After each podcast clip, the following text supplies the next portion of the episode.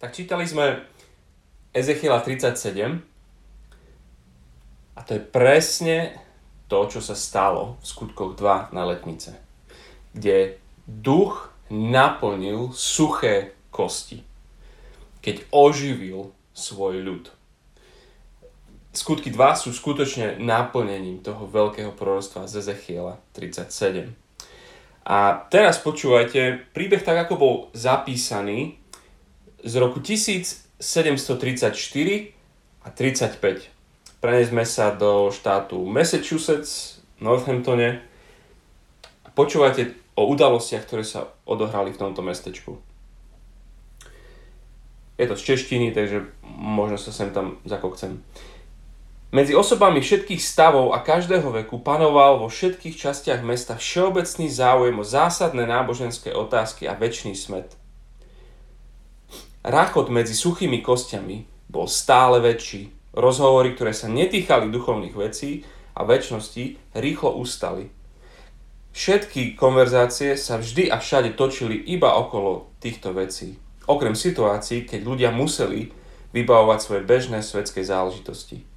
Reč, ktorá by sa netýkala náboženstva, by bola v akejkoľvek spoločnosti tolerovaná len sťažka.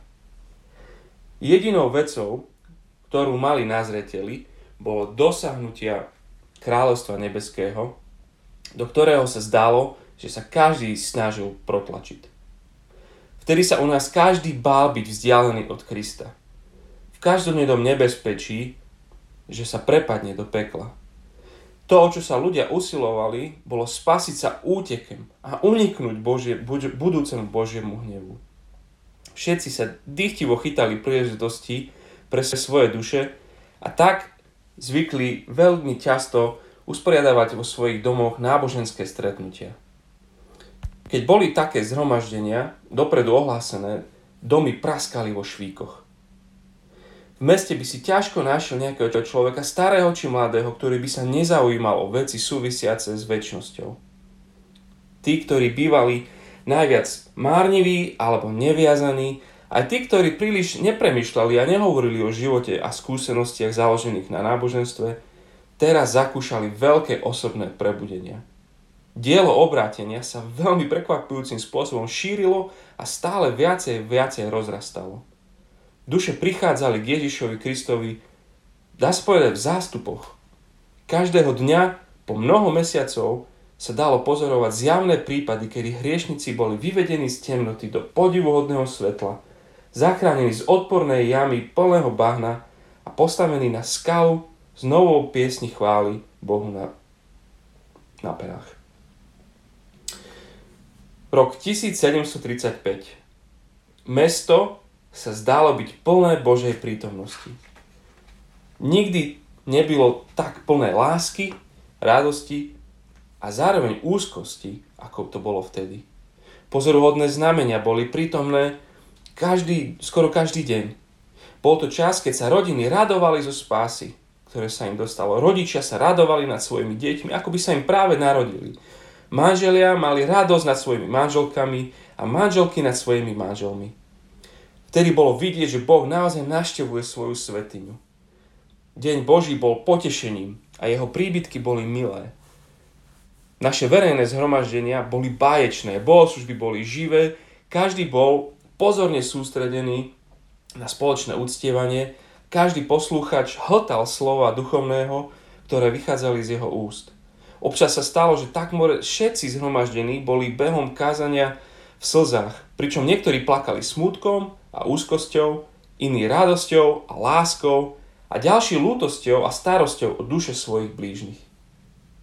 Naši mladí si zvykli tráviť čas spoločným rozhovorom o znamenitosti a obetavej láske Ježiša Krista, kráse cesty spasenia, podivodnej, slobodnej a zvrchovanej milosti Božej, jeho úžasným pôsobením pri obrátení duše, pravdivosti a spolahlivosti všetkých Božích náuk, kráse pohľadu na Božiu dokonalosť a tak ďalej.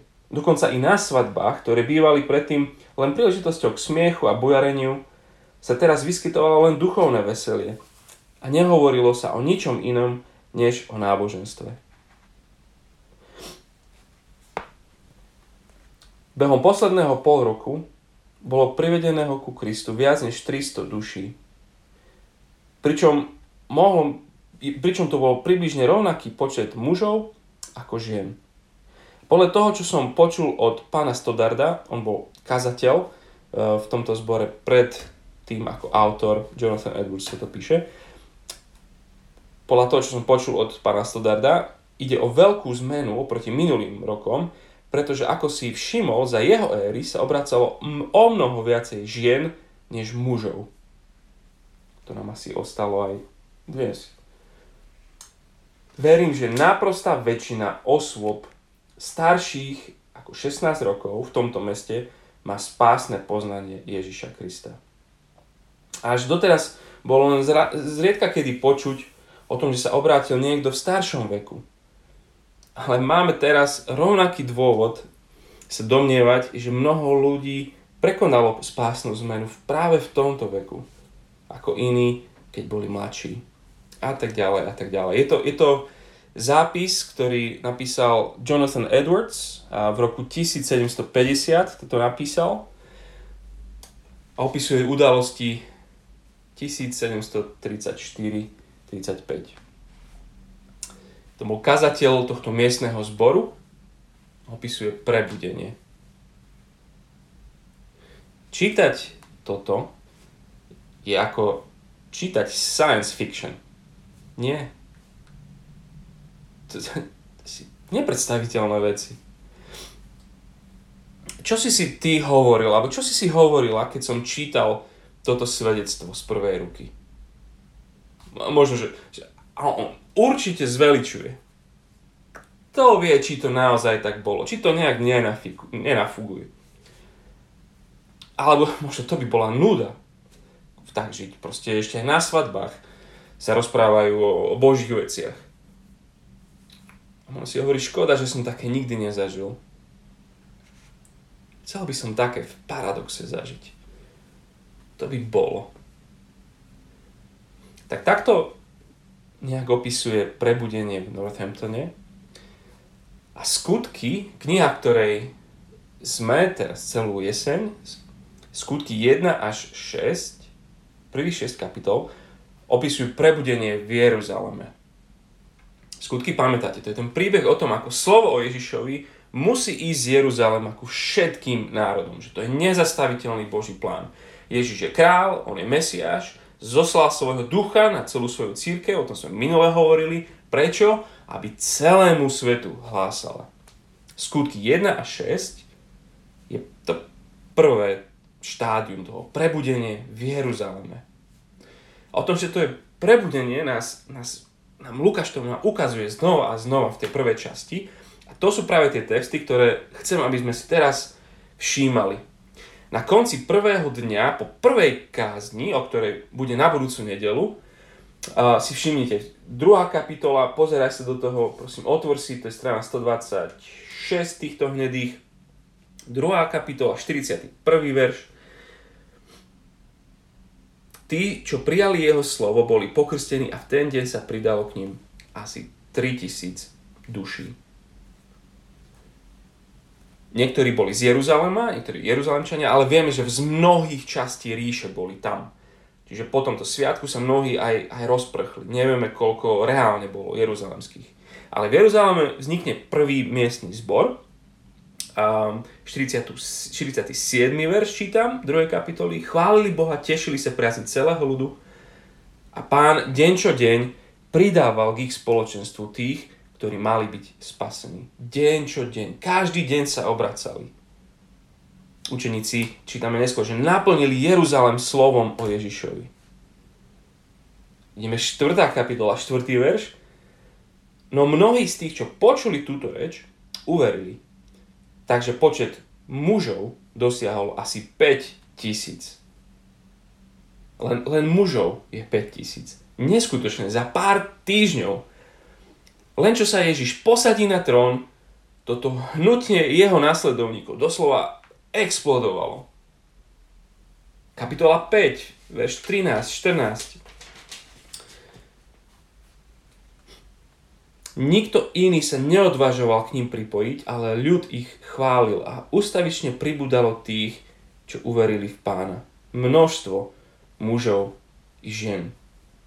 Je tam niečo na nich, čo, čo, čo si hovorili, že nemôžem medzi nich patriť, ale celým srdcom túžim potom. Denno, denne, muži a ženy. 6. kapitola, prvý verš v tých dňoch, keď rástol počet učeníkov a, c- a končí celá táto jeruzalemská časť vo verši 7, 6. kapitola, verš 7, Bože slovo sa šírilo a počet učeníkov v Jeruzaleme mimoriadne rástol, aj veľký zástup kňazov sa tejto viere podvolil. To, že kňazi to sú tí najrezistentnejší, to vždycky tí najnáboženskejší je najväčší tromf v prebudení to, čo tu čítame, teda v týchto prvých kapitolách, to je neuveriteľné, úžasné prebudenie. Peter to nazýva v 3. kapitole, že to sú časy osvieženia od pána. V Jeruzaleme sa skutočne deje tomu, čomu dávame názov, že, že prebudenie alebo obnovenie cirkvy. A Biblia je príbehom, kde podobné časy obnovy cyklicky vidíme máme niekde Boží ľud, potom čítame o ochladnutí voči svojmu Bohu, ako sa postupne splinie so svojim prostredím. To vedie k jeho ťažkostiam. Ten ľud potom volá na Boha, možno tak, ako my sme na začiatku bohoslúžie v Žalme 85, že obnov nás, oživ nás, zachráň nás. A hospodin, bohatý na milosť, štiedrý na milosrdenstvo, pamätá na zmluvu so svojim ľudom. On oživí, obnoví, prebudí. Takéto cykly vidíme v knihe skutkov, ale potom aj medzi kráľmi, dokonca keď sa vracajú naspäť z babylonského zajatia. V Nehemiašovi 8, 9, keď, keď stoja tam všetci a číta sa zákon a oni, oni zažijú prebudenie. Prorok Jonáš píše o prebudení v zvrátenom Ninive. Nikde inde ale v Biblii nemáme podrobnejší opis prebudenia. Na jednom mieste, v jednom meste, ako v Jeruzaleme, v skutkoch 1 až 6. Dnes to bude len také zorientovanie, taká chuťovka, lebo následovné týždne budeme sledovať, ako toto prebudenie vzniká. Uvidíme dôležitosť modlitby, kázania o Ježišovi, spoločenstva cirkvi, odvážnej evangelizácie. Uvidíme prenasledovanie, uvidíme, ako, ako neskutočne potrebujú organizovať ten zbor a služby v ňom. A dnes by som chcel aspoň trošku, aby nás nadchla vôbec predstava o prebudení. A viem, že mnohí túžime po osobnom prebudení, po prebudení vo svojom živote alebo v živote svojho kamaráta, rodiny alebo, alebo kolegu. To je super. A, ale možno, že s tým by si bol aj spokojný. Keby, keby tento jeden človek sa obratil, už, už, som, už, som, už som happy. Kniha skutkov 1 až 6 nás vťahuje do príbehu, kde, kde sa celá církev prebudí. Vidíme v prvom rade to, že je to niečo, čo Boh robí. Je to jeho dielo, jeho konanie, jeho čas obnovy. Je to čas, keď znovu sa objaví Evangelium, keď, keď je to čas novej lásky a vášne ku Kristovi. To je to, čo duch robí. A rôzni ľudia definujú prebudenia odlišne. Sú ľudia, ktorí, ktorí sa sústredia na neobyčajné fenomény, ako sú zázraky a uzdravenia. Oni hovoria, že prebudenie je tam, alebo je vtedy, keď sa dejú tieto nadprirodzené veci. Iní zase hovoria, že prebudenie je do veľkej miery v našich rukách. Ono príde, ak sa my dostatočne budeme modliť, ak sa církev dostatočne pokorí, ak budeme dostatočne dobre mať kázne, ak budeme dostatočne zapálení, ak budeme svedčiť, evangelizovať, je to, je to do veľkej miery na nás. Ak budeme chváliť Boha s úprimným srdcom, na kolenách a všetko toto, vtedy príde prebudenie. Z toho, čo vidíme v Biblii a čo vidíme v dejinách o prebudení, to nie je o tom, že Boh koná samé neobvyklé veci. Nie, vidíme, že v prebudení Boh koná obyčajné veci, ale v neobyčajnom rozsahu. Čo sú to tie obyčajné alebo obvyklé veci, dielo ducha? Duch dvojakú vec. usvedčuje z hriechu a uistuje o Kristovej milosti. Tieto dve veci. Duch pokoruje a duch potešuje. To uvidíme aj v Jeruzaleme. To je jeho konanie. V prebudení sa to však deje neobyčajným rozsahom. Obyčajné veci neobyčajným rozsahom. Do hĺbky a do šírky. V prebudení skupina ľudí bytosne prežíva, teda zaprvé svoju hriešnosť, taká, aká v skutočnosti je. Hlbokú skazenosť, nečistotu pred Bohom. Všetko, čo doteraz tí ľudia bagatelizovali, skrývali, nevideli, neriešili, už sa to nedá. Proste duch ich odhalil, úplne to otvoril. A ľudia vnímajú svoju neschopnosť sa zachrániť pred Bohom. Toto v prebudení jednotlivca alebo skupiny, toto duch robí. Tá druhá vec, prvá teda, že svoju hriešnosť ľudia vidia a tá druhá, že Božiu milosť a lásku. Taká, aká v skutočnosti je. Nielen, že ľudia rozumejú, racionálne súhlasia, vyznávajú tie správne doktríny a vierovýznania, ale hlboko zakúšajú, aký Kristus je neskutočne milostivý, aký je krásny, aké, aké to je sladké. Keď som čítal ten, ten zápis, sa volá tá knižka, že Vierné vyprávnení, o tých mladých ľuďoch. Čo, čo robíme my, keď proste vyjdeme po bohoslužbách von na balkón, o čom sa hneď rozprávame? My videli, že títo mladí ľudia, keď to proste prišlo prebudenie, oni, oni sa rozprávali o nádhere Krista, o, o jeho zvrchovanosti, o, o všetkých doktrínach, o tom, ako Biblia je dostatočná. Proste ľudia sa rozprávajú o, o Božích veciach, o jeho milosti a láske, nad ňou žasnú. To je tá téma, ktorú skutočne ich zaujíma najviac. Takže vidíme, že, že v prebudení, keď duch príde, ľudia prežívajú svoju hriešnosť aj Božiu lásku, Božiu milosť. A presne to uvidíme aj v knihe skutkov. Takže v prebudení veriaci zažívajú obnovenie, tí, ktorí naozaj sú Boží, zažívajú uistenie o záchrane, novú odvahu k evangelizácii. Takí, čo sú spiaci, zažívajú zobudenie, oživenie, tí lahostajní sú zapálení, tí kritici sú znova plní chvály, tí dobúchaní životom majú novú energiu v boji s hriechom. Veriaci, spiaci a, neveriaci v prebudení zažívajú obrátenie. Mladí, starí, muži, ženy, aj tí najtvrdší odporcovia, dokonca tí kňazi, tí najnábožnejší. Duch Svetý koná a jeho miesto pôsobenia je srdce človeka. Tam sa odohráva prebudenie v srdci. To je to, čo uvidíme budúci týždeň v 2. kapitole 37. Keď počujú Petra, napísané, že boli zasiahnutí v srdci. A tak verím a dúfam a, a modlím sa, aby aj nás vtiahol príbeh o prvých týždňoch prebudenia v Jeruzalemskom zbore. Lebo si myslím, že je férové povedať, že aj Boží ľud na Slovensku je v tom cykle v kríze. Európa kontinent. Určite je odliv, táto postkresťanskej dobe žijeme. Počúvame o, o veľkých božích veciach v Afrike, v Ázii, v Latinskej Amerike, v Európe. Jeden autor, ktorý sa tomuto venuje, v Európe nemá čo povedať. Jedinú vec, čo, čo napísal vo svojej knihe o, o prebudeniach, čo našiel v Európe, sú prebudenia medzi Rómami Zvýraznilo sa táto kríza určite aj covidom. Nie sme na tom lepšie.